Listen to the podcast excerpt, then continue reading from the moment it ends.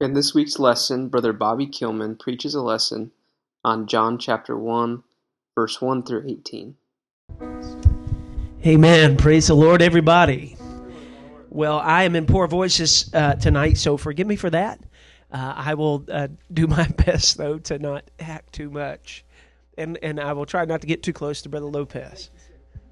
Um, uh, we were out with the um, uh, theology club last night. Went to um, uh, donut shop and had a little talk. And Brother Pedigo was there, and he blessed me with his cold. So I guess bear one another's burdens is what the. I don't know that's what that means, uh, but you know. So I, I, Brother Lopez gave me first shot, and I felt terrible, kind of, because I took um, John one one through eighteen, and I'm going to shock you. This is going to be very fast tonight. Uh, but I think this is a critical piece of understanding uh, God, His will for our life, and uh, who we need to be as Christians. Okay, so uh, let me lay out a little work. The fun thing about this, I appreciate Brother Lopez's leadership uh, because sometimes you just need to uh, skip the pizzazz and just dive into the Word because His words are life.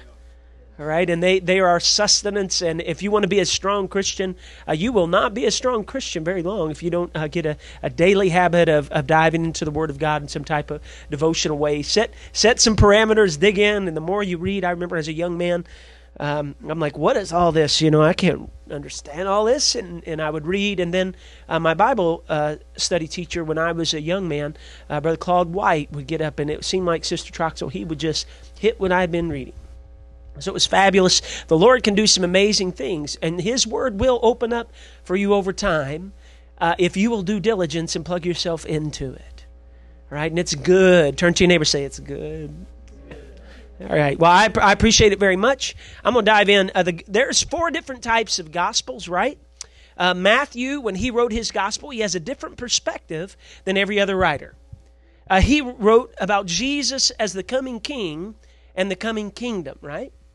Uh, and then you have uh, the Gospel of Mark, who Mark spends a lot of time speaking of Jesus as the Son of God, the theological Son who walked in covenant with God. And then you have the Gospel of Luke, who's the Son of Man. And uh, you, we could do some fun things with Daniel 7 there, but I'll resist the urge tonight. Uh, and then you have the Gospel of John, which is unique. Okay, so uh, it, it discloses the God man, you ready? And, and the mind, the word behind the incarnation. Now, by the time we get done, I hope you understand what that means. In Jesus' name, help me. I pray for clarity. I don't always succeed, but I do pray for it. Uh, and I, I want to communicate uh, clearly tonight. So let me say it another way. In, in Jesus, in the life and ministry of Jesus, the glory of God was perfectly disclosed.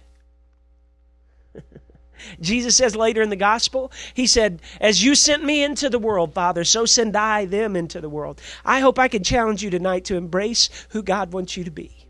I'm going to try to behave. It's terrible. I, I, I, don't think I can. After that testimony, good Lord, lady, uh, what do you do? Right? So, what's fascinating about the Gospel of John, uh, Kevin, is um, he doesn't even start with the manger scene. There is no manger scene in John. He didn't talk about shepherds.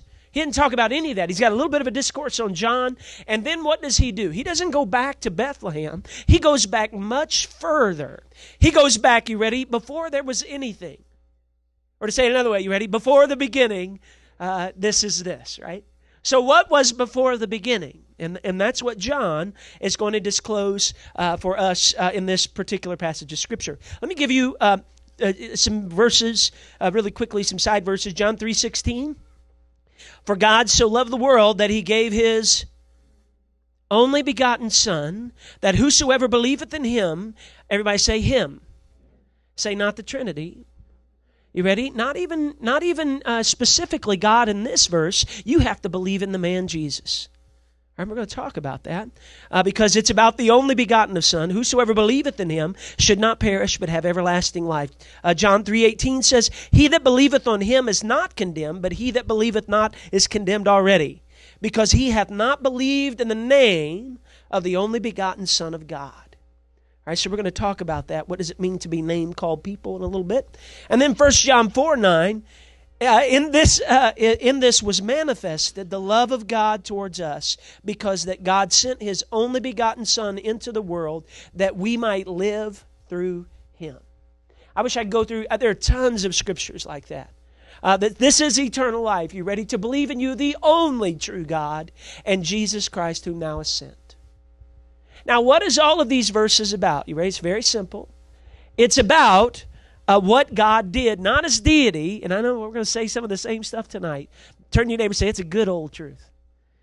I worry about preachers. Sometimes uh, they will tell me, they say, I got a new revelation. And Sister Trox, I'm like, I got an old revelation. So I'm going to behave. I'm going to try, Brother uh, Lopez. But when you look at these passages of Scripture, uh, it discloses, John is uh, talking about the glory of the incarnation.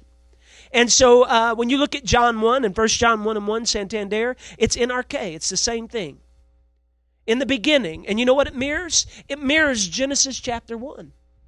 And so, what God is saying is in the beginning, uh, God created the heavens of the earth. He spoke, and the world was. Now, in the new creation, God is going to speak the same type of thing. And it's going to be the new creation, the possibility of new life. And that's what uh, we find disclosed in this uh, beautiful little prologue uh, of John's gospel. So, um, what he's talking about is uh, the incarnation, but it's not some kind of impersonal, kind of analytical, put it under a microscope, put it in a theological class somewhere, Brother Santander, and talk about it in Christology. That's not what it's about. John said, Yes, we know that there is only one God, and we know that that God was made flesh, but it's much more personal than that. What our hands have handled, what our eyes have seen, See, there is, there's a revelation that comes when you understand who Jesus is. There's a relationship with God that comes that you can't get any other way. And when you have an encounter with this living Word, this living God who is life and light, it'll revolutionize everything.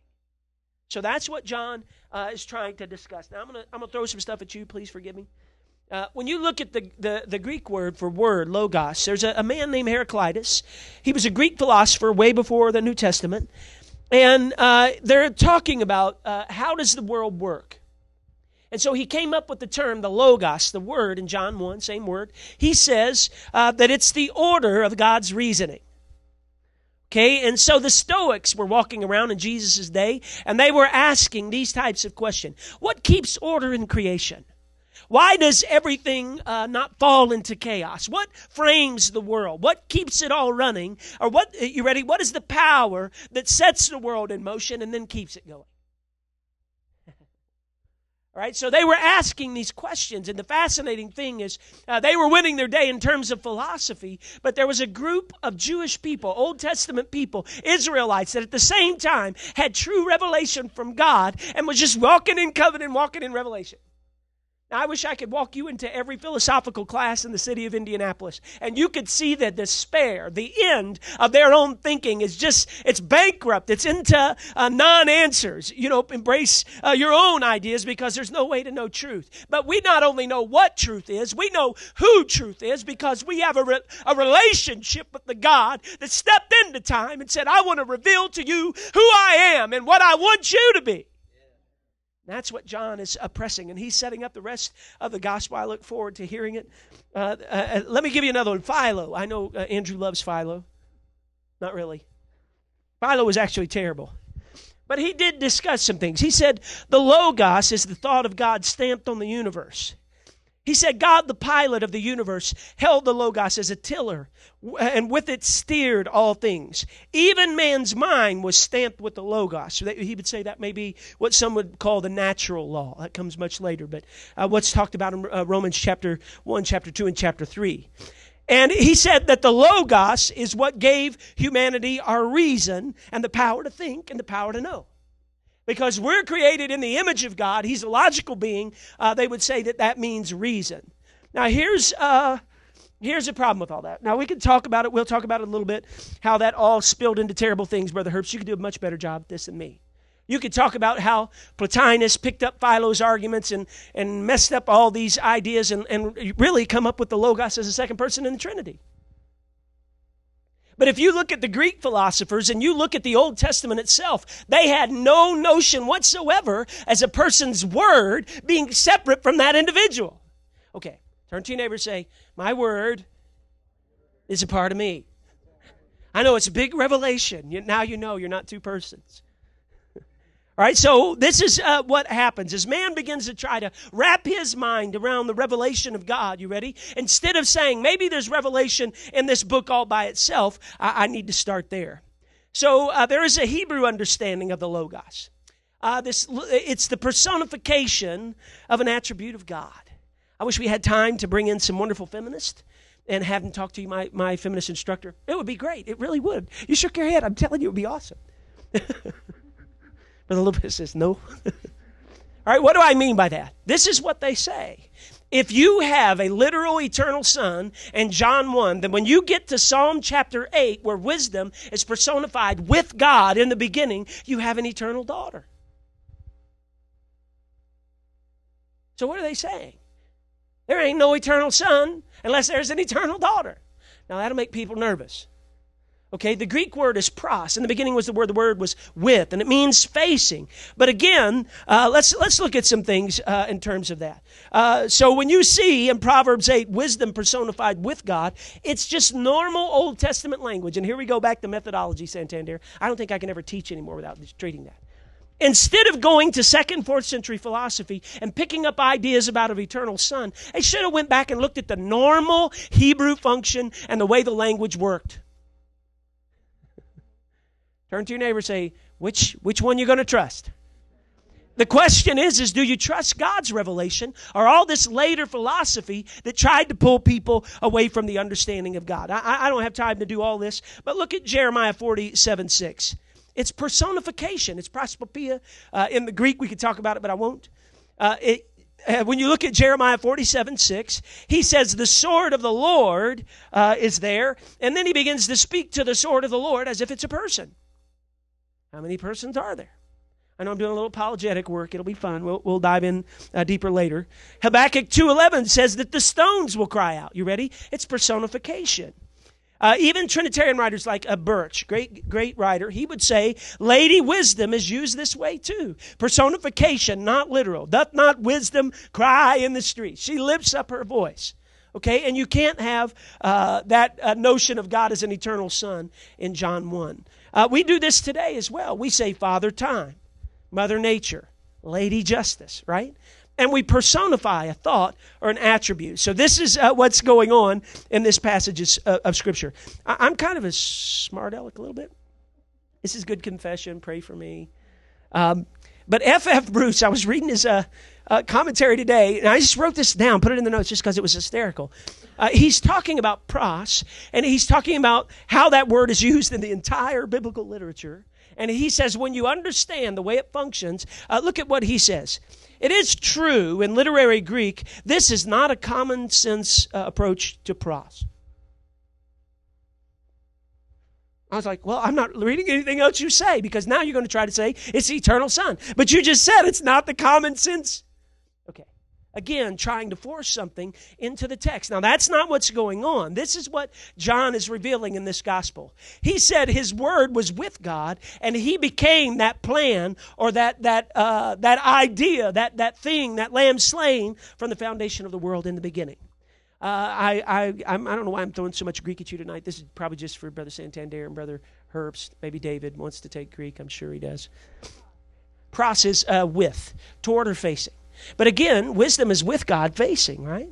So if you have an eternal son because of facing, then you got to have an eternal daughter. As a matter of fact, when you look at the language, I had a wonderful seminary professor who said when you look at the language, um, genomize, aorist all this language stuff, he says what happens is after John 1, it enters into a new condition. You ready? Okay, this is the question you should ask uh, according to the language. What was the Logos before the change? because whatever it was, it became something else. okay, you ready? John 1 and 1, in the beginning was the Word, the Word was with God, and the Word was God. Verse 14 tells us, we don't have to wonder, and the Word was made flesh and dwelt among us, and we beheld His glory, the glory of the only begotten of the Father, full of grace and truth. So when did that happen? It's very simple. Paul gives you the, the time, Galatians 4 4. In the fullness of time, God sent forth his son, born of a woman, made under the law. Why?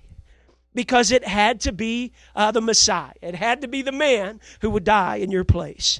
All right, so uh, when we look at John 1 2, it says this The same was in the beginning with God. And verse 3 All things were made by him, and without him was not anything made that was made. Now, what does that mean? Again, this is not a literal person. It's not like God the Father said to the Son, Go over there and make that, because the Bible says the Father created. What it means is with the Son in view. I know I've talked about this before, but let me let me say it again, okay? God is a holy God. He's a righteous God. He always does what's right. So way back before there was any creation made, God knew that we would fail. And so God's love and His mercy would not let Him create you so that you would go eternally to hell because He is a God of love and mercy. He is not, you hear me today, He is not willing that any would perish. That's the heart of, uh, of God disclosed in the person of Jesus Christ. Paul said we see it in the face of Jesus Christ. Why? Because He walked around doing what love does healing the sick God's love is manifested in his actions towards humanity. That's why when we pray, Brother Lopez, we just say that loving God, that powerful God can do anything. And because he loves me, I know I can trust him. But see, way back, way back in eternity, before he created, he had to make a plan for you and I to approach him. And you cannot come into the presence of a holy God on your own. You need to have some type of substitutionary sacrifice. And when God could not find anyone, anyone else, God said, My own arm will bring salvation. He will come. Why? Turn to your neighbor say, He loves you. See, don't try to get this in a theological discussion today and we're going to prove Trinitarians wrong, and we are, of course. Uh, you know, unless you believe that I am He, you will die in your sins. He's got to be your Messiah. Okay, but why, why do we press so hard? Not for theological, necessarily intellectual understanding, but for that heart knowledge. Because here's what they, they were not rejected because they didn't receive a knowledge of the truth. They were rejected because they didn't receive a love for the truth. And that means I have to be in relationship with God. Because Jesus says, Brother Brown was preaching in chapel uh, yesterday for us, and he said, uh, said it this way that God will say to some at the last day, Depart from me, you workers of iniquity. I know you've done all this stuff, you've done all these amazing, powerful things, but guess what? You've done them in my name. You didn't even do them in the name of the Trinity. But depart from me, you workers of iniquity. You ready? I never knew you. I didn't have a relationship with you. You didn't, you didn't understand who I am. You ready? You didn't get into that, that uh, deep relationship uh, with me. So that's what John's talking about. He says in John 1 4, In him was life, and the life was the light of men. Now, what does that mean? It means in him was the true opportunity to live in the way that we should. Uh, as like Kevin said, I think a, a, while back, paradise regained. It's where we get back what, what we was intended to us in the garden. Uh, okay, how many of you have ever sinned? Aren't you glad He's a God of life? That He can forgive and He can give you true life. When I've blown it, when I've done things I shouldn't do, I can approach a God of life who can say, You ready? I'm not just going to forgive you, but I'm going to give you the opportunity to participate in my glory. I'm going to give you the participate to be my representative of true humanity in the earth. Turn to your neighbor say, That's my job. You ever been with somebody and you got those people they just always doing somebody else's work? Say, wait, wait, get out of here. That's my job. Right? I open my wife's door. My son and I fight for it. and you can open her door, but I'm probably going to step in front of you, David, and say, I'm gonna. That's my job. You ready? And the same is true uh, with us when we understand what God has called us to, to this new life, to be His representatives uh, in the earth. Uh, now look at uh, what He does in John 1 uh, 6 and 7. I'm almost done. Turn to your neighbor in shock and say, My God.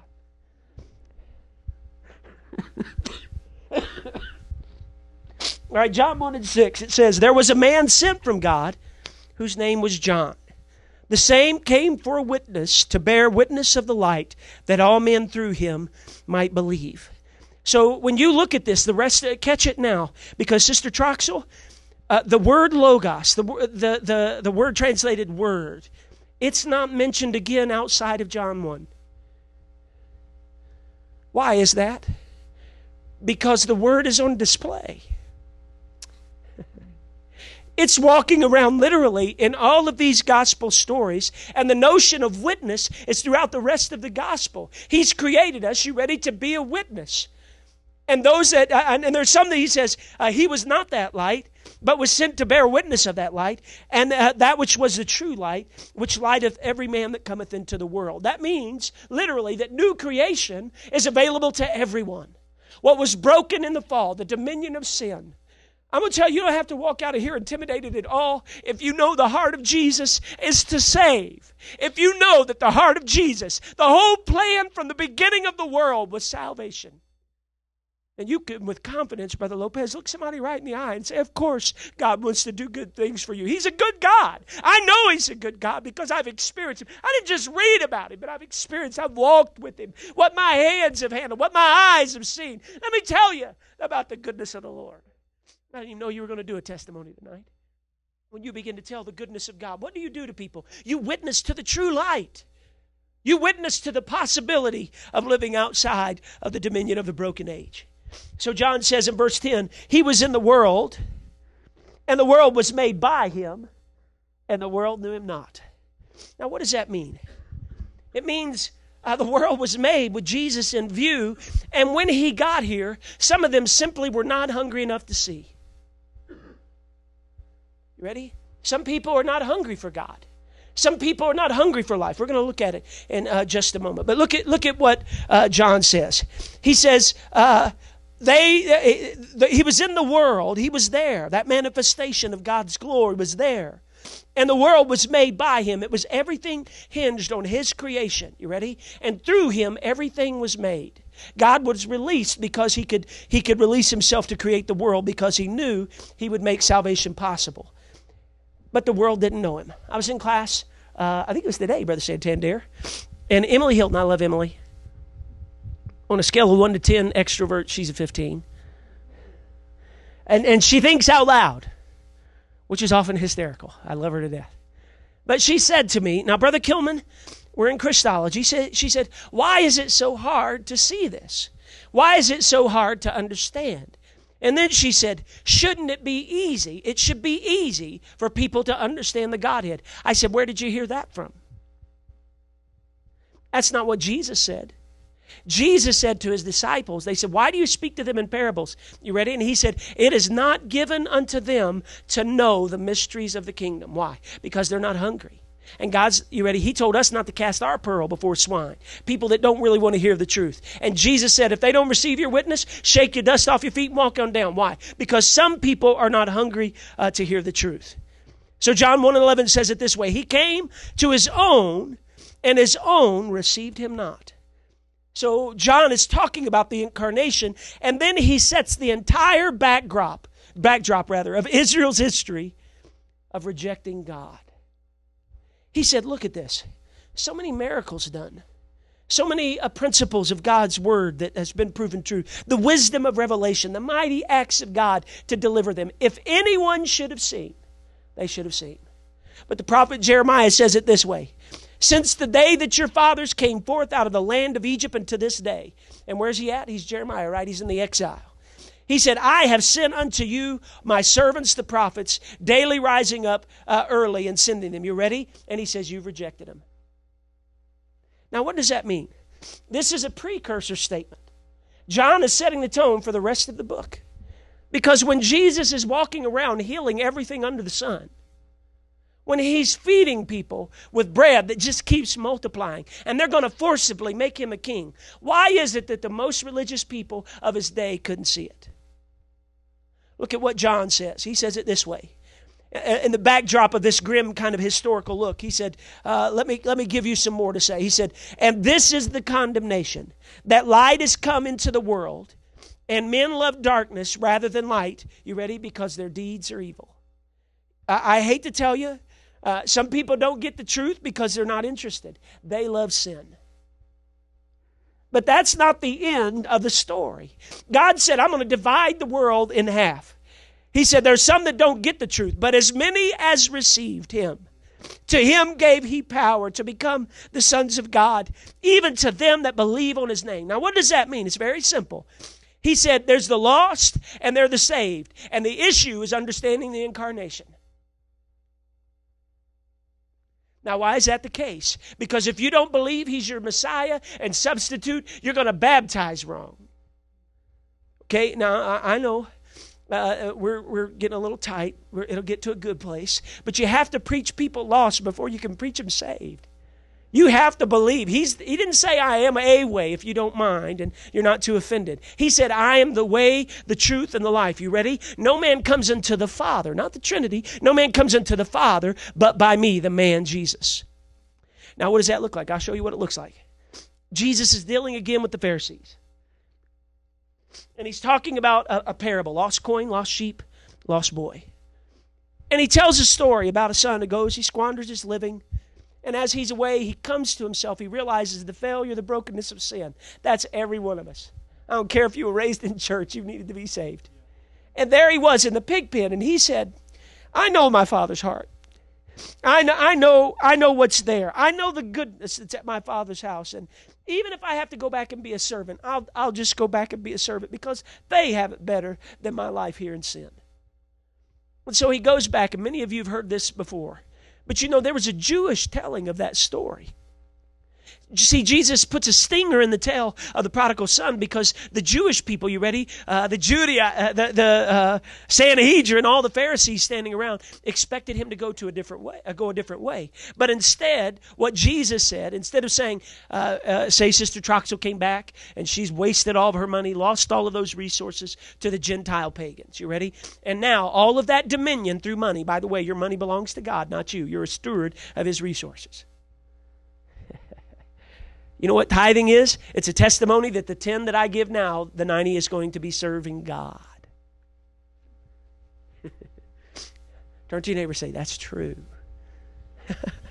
now don't panic. I t- I'm taking a vacation, Brother Lopez, and that glorifies God. But you know what that looks like? It looks like dominion uh, tied to that money was now being exercised, lost under the Gentiles, building up the pagan world. And what they would say is, now you want to come back. Now that you've lost everything, now that you've lost all that your dad's given you, now you want to come back. And they would meet them at the gates and they would throw burned husk of corn. They would throw things at them and drive them out of, of the city and say, You will never be a part of Israel again. Why do you think the father was looking so long? Why do you think the Father ran out to meet him? Because the heart of God was this I came to be a Savior. I didn't just come to be religious people, I actually came to seek and to save the lost. And see, that's what uh, God does. He said, I come to save. So the Father is willing. See, that's what's being disclosed here in the incarnation that God is willing uh, to pull us into relationship.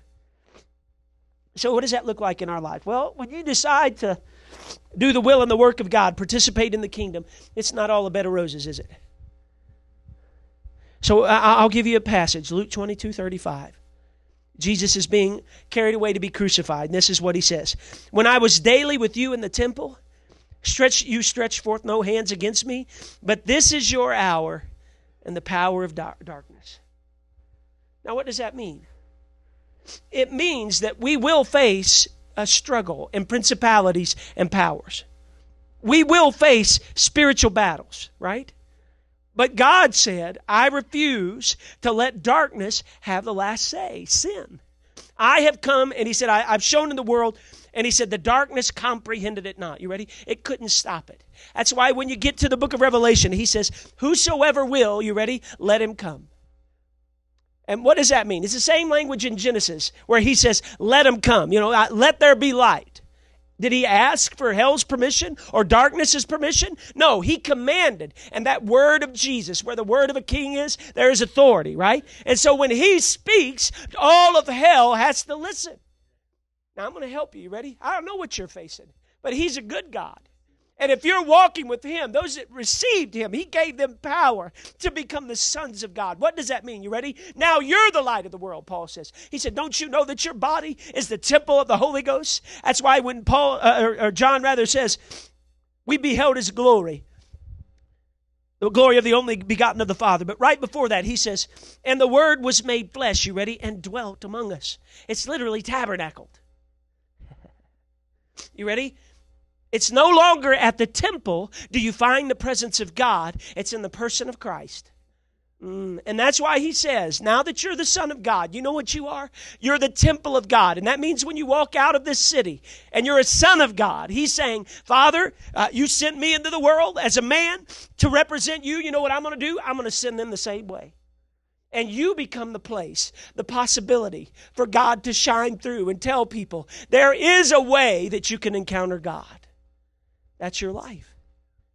That's what John is disclosing in this uh, wonderful, wonderful passage of Scripture. He said, Which were born not of blood, not of the will of flesh, nor of the will of man, but of God. And uh, is the will of God weak? that means all of heaven is on my side to accomplish his task. And then he says, uh, we beheld, uh, The word became flesh and dwelt among us. We beheld his glory, the glory of the only begotten of the Father, full of grace and truth. Now, what does that mean? Well, when you look at Exodus chapter 33, verse 18, uh, Andrew, D. Primdon Niles says it's the most important passage in the entire Old Testament because it's about God making covenant with Moses. And this is what he says He says, Lord, uh, show me your glory. Now, what is the glory of God? You ready? Uh, we need to look at it in context, not guess. It's not emotionalism. Okay, then what is the glory of God? You ready? Exodus 34 5. And the Lord descended in the cloud and stood by him there, proclaiming the name of the Lord. And verse uh, 30, chapter 34, verse 6 says, And the Lord passed by before him and proclaimed, The Lord, the Lord God, merciful and gracious, long suffering and abundant in goodness and truth. Now, what does he mean? Uh, forgive me for throwing some more language at you tonight. The, the, the Hebrew word for goodness is chesed. You ready? It's covenantal faithfulness. It's uh, uh, His uh, abundant goodness. You ready? He loves you. And see, that's what's being said. And truth. Emeth in the Greek. It's the same thing when you look at the end of Jesus' life we beheld his glory. You ready? The glory of the only begotten of the Father, full of grace, charis, and truth. Aletheia. That is the same Hebrew equivalent. equivalent. You ready? This is what he's saying. That forgiveness, that restoration is now available to you through the man Jesus. And that's the glory that you represent. So here's my question for you. Will you let your life glorify God? Will you let your life be a testimony of the goodness and the glory of God? You understand the role that He's given you in the world, the tremendous privilege to walk out of here and represent the opportunity for God's grace to be shown in somebody's life. This is terrible. Uh, come to the music. I'm trying to stop this fountain of a nose. So, what are you saying, Brother Kilman? Well, it's very clear. God is saying you're not an afterthought. You're my intention from the beginning of the world. And before I did anything else, I intended to be your Savior. Okay, you ready? John bare witness of him and cried, This was a, he of whom I, I spake. He cometh after me, and he's preferred before me, because there's no man like this man. And of his fullness have we all received grace for grace. The Greek is literally wave after wave of grace. How many of you been in church for a little while now? You can testify to the goodness of God. You ready? I can I can tell somebody about wave after wave of God's grace that has worked in my life, in my family, in my church, in my organization. I just watched how God used a wonderful man of God, one of my mentors I love dearly, to handle a, a, an issue. God set it up perfectly and protected our organization wave after wave. You ready? Of grace. For the law was given by Moses. Yeah, he was good. But grace and truth came by Jesus Christ. And then the last verse. See, you didn't think I could do it, did you? No man hath seen God at any time. The only begotten Son, which is in the bosom of the Father, hath declared him. Stand with me tonight. Nobody's seen him. The only begotten Son. Now, there's a, a terrible reading in the minority text. This is for extra for you who want to look at it. And it's because Gnostics didn't want to believe that Jesus didn't have flesh. So they say monogenomai uh, theos instead of huios son. You cannot have an only begotten God. John 1 is the disclosure, sir, of the incarnation. What God did as man. You ready? He brought forgiveness, hope, and truth through Jesus Christ. There was a, a young man, a boy, who uh, got rebellious and uh, started off to his dad. His dad got in a physical fight. They got in a physical fight, and he ran away to the army and uh, was away for a few years. And his life just spiraled further and further out of control. And he uh, called one day. He wrote a letter, rather. He didn't call. He said, um, I, I would like to come home. And I know that I don't deserve to come home. And I know that I've, I've horribly disrespected you and my mother. He said, But if you would be okay, that, that oak tree that I climbed, climbed in and played with as a kid, would you just tie a handkerchief out there on one of the limbs? And I'll ride by. You don't even have to talk to me if you don't if you don't want me back. You don't have to even talk to me. I'll just keep on driving. So he got on a bus and made his way to his hometown and and as he got closer, he was telling the bus driver his story. He said, I'm not even sure why my father would want a relationship with me after what I've done. He said, But I, I, I want to try to go home. And as they got closer, he said, Look, I, I'm too nervous. I can't even bear to look. I'm going to duck down. And if you look out, would you just please tell me what you see? As they turned the corner where his house was, the bus driver leaned back and said, Son, it's going to be okay. There's an old gray haired couple out of here, and that, that oak tree is in full bloom with handkerchiefs. You see, the heart of God is displayed that He loves us and He wants to save. That's, that's the power of this prologue. Everything Jesus came to do was to seek and to save that which was lost. You know what made the world? God's love. You know what will help you more than anything else in life? God's love. You need to say to yourself, He is for me. Have we all bumbled around and made mistakes? Of course we have. But He is for me. Bow your head with me. Lord, we love you, we love you, we love you. God, we owe you everything. We don't deserve forgiveness. But you loved us enough to come and pursue us, God, to run out. Before anyone could condemn, you grabbed us. You pulled us close. You, you took the robes of sin off and, and said, This is my son who was dead. Now is alive. He came to give you life. If you've never repented of your sin and you've never been baptized in Jesus' name and received this incredible gift of the Holy Ghost, I'm telling you, God wants you to have that new life that comes through His death, burial, and resurrection. He came to give you life. I don't know what you're struggling with, what hell you're fighting. Yes, there may be crosses, and it may look like darkness, the, the time, the hour of darkness. Brother Kilman, you don't know what I'm facing, what my family's facing. Okay, we just heard a testimony tonight about the faithfulness uh, of God we beheld his glory. What glory? He loves me. He loves me. He loves me. He wants to save me. One more time, just slip up your hand your own way. Reach over. Maybe just begin to pray with somebody. Sometimes we get so battle weary. We fall to hell so much. We just have to remind ourselves He loves us. He loves us. He loves us. He loves us. And when we stumble, He loves us. When we make mistakes, He loves us. And He's come to save us. I don't have to doubt his heart. His heart was disclosed to us in the face of Jesus Christ. Amen, amen, amen, amen.